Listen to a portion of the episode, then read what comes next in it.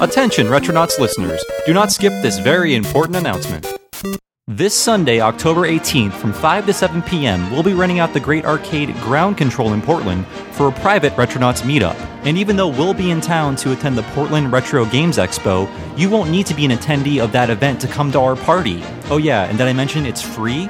That's right, it's free! So if you'd like to join us for two hours of fun in a two story arcade full of classic games and Retronauts fans, all you need to do is RSVP by October 16th, 2015 by going to tinyurl.com slash retronauts party.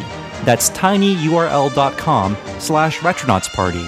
And we'll also have a link to this registration page on our Facebook page, so please join that if you haven't. It'll be pinned to the top until the event happens. Once again, that's Ground Kontrol, control with a K, in Portland, Oregon on October 18th from 5 to 7 p.m. So please go to tinyurl.com slash retronautsparty and make sure you RSVP by October 16th, and we hope to see you there. And just remember, it's free!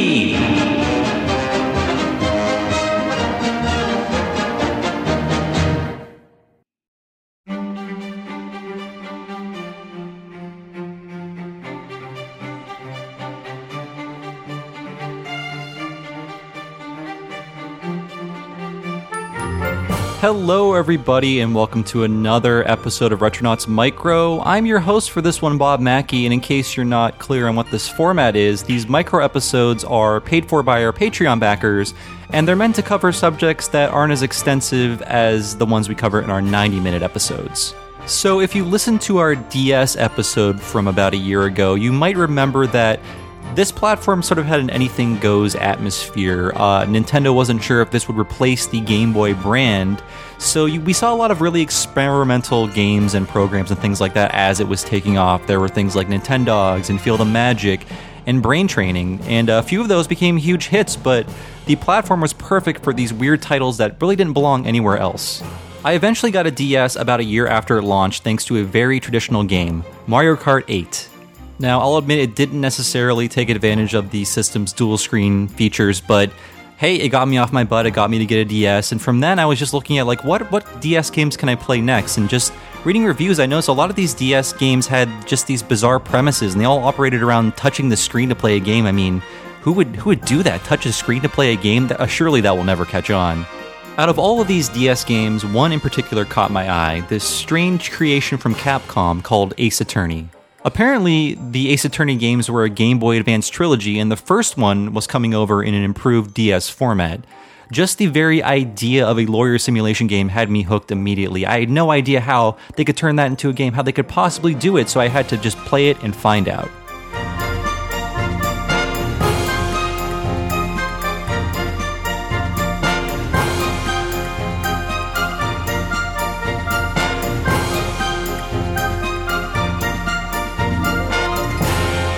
But before I go on and talk about Ace Attorney a little more, I do want to provide some context by talking about uh, Japanese adventure games. Now, we all know about adventure games, the famous point and click ones by companies like Sierra, LucasArts, and countless others. This was back in an age when popular properties like Blade Runner and Beavis and Butthead and things like that could get point and click adventure games. It was a viable genre from about early 80s to late 90s, and it's kind of just coming back in a new form with Telltale. So, while we in America had plenty of adventure games to choose from, the downside was we were not really exposed to a whole lot of Japanese adventure games, most likely because they're very costly to localize because they have, just have a lot of text in them.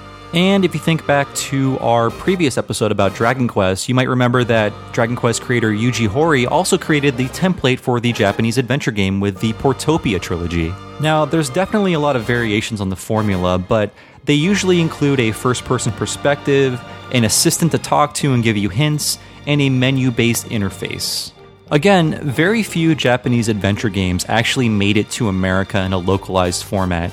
In fact, the only one I can think of offhand is uh, Hideo Kojima's 1994 Sega CD release, Snatcher, which unfortunately was attached to a Doom platform and probably printed in very, very small numbers based on how much it fetches on eBay. Needless to say, even though it was a great game, Snatcher did not provide the best introduction to Japanese adventure games for American gamers. So, this take on the genre would stay in Japan for roughly another decade until Phoenix Wright, Ace Attorney, proved there was a small but viable audience for these games in the United States.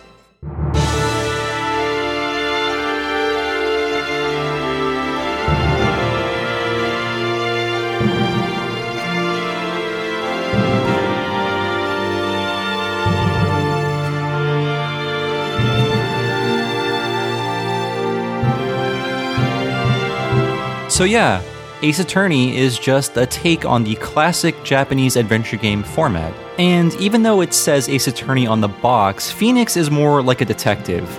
Or maybe they just give attorneys the leeway to tamper with crime scenes in this strange version of the legal system. And the game's premise is actually pretty straightforward. In order to speed up the legal system, each trial in this strange version of Japan slash America, you make the call, lasts only three days. So, between each day of the trial, you'll be investigating crime scenes, finding evidence, and talking to people. You're reading text for a good 95% of the time, but the fact that you're moving a cursor around and choosing to absorb the text as you see fit makes it feel like you have a little more agency than your typical visual novel style game. Really, though, the courtroom scenes of Ace Attorney are the main attraction. Basically, every trial revolves around reading the testimony of various witnesses, the defense, the plaintiff, and then searching through that testimony for a contradiction that you can point out by presenting evidence or the profile of a person that you've met. This isn't all you'll be doing though. The game likes to keep it fresh. Sometimes you'll have to point out on a diagram where the killer was, where a certain witness was. Other times you'll have to point out on a photo something that could contradict testimony or reveal new um, new evidence. What makes it really fun, though, is the fact that the main theme of the game is how Phoenix himself, the main character of the game, is sort of a hapless loser where the odds are always impossible and completely stacked against him at all times. When trapped in these situations, Phoenix often has no choice but to bluff to buy himself time. And that's when the tensest and most exciting moments of Ace Attorney happen. Those times when Phoenix's back is completely against the wall, and he has no choice but to throw out some outrageous bluff and then the game gives control over to you to find the one piece of evidence that could possibly delay the legal process in some way. Since all of these trials revolve around murder, use the same mechanics and the same talking head animations, it would be very easy for Ace Attorney's trials to get very repetitive and samey. Luckily, with each trial, the developers always figure out some new twist to add that you haven't seen before. Maybe Phoenix is on trial for murder and he has to defend himself, Maybe his assistant is on trial for murder. Maybe the person he's defending doesn't want to be defended. Whatever the case, you'll want to play through the end of every trial if only to see the villain of the moment go down in flames.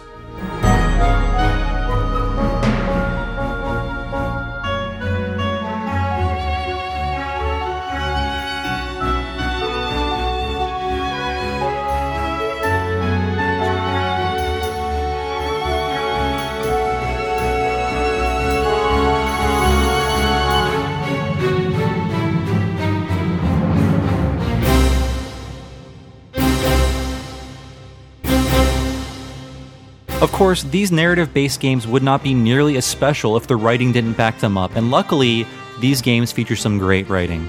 Ace Attorney's cast is downright lovable, and even the villains are just good people trapped in a bad situation with terrible baggage.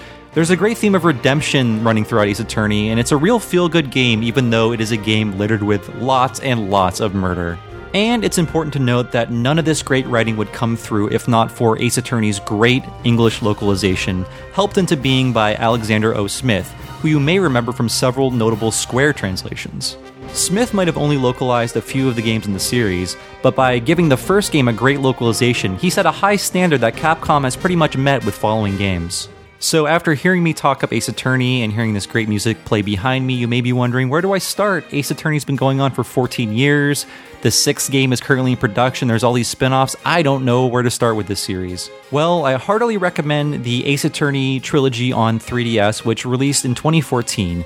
It collects the first three games, which form a cohesive trilogy, and it adds several gameplay tweaks that make it much easier to play. And one thing I should stress is that you should buy these games and not pirate them. Not that I think you guys would ever pirate anything, but Ace Attorney needs all the help it can get in the United States, and just buying a game will show Capcom that there is a market for these things here. We've already missed games in the past, and we want to see more of them over here. At least I hope you do. And if you'll allow me to get obnoxiously literary for a moment, if you enjoy these types of impossible murders or locked room mysteries from the Phoenix Wright series, they actually draw from a long history of fiction that I absolutely love. If you're interested, there are three great books that provide an excellent entryway into this brand of mystery fiction. There's John Dickson Carr's The Hollow Man, also known as The Three Coffins in some territories, Agatha Christie's Murder on the Orient Express, and Gaston Leroux's The Mystery of the Yellow Room. I find this kind of fiction so addictive and fun because there are always maps and diagrams and sometimes an explicit challenge to the reader to figure out what happened by the end. And I'll tell you what, I never do.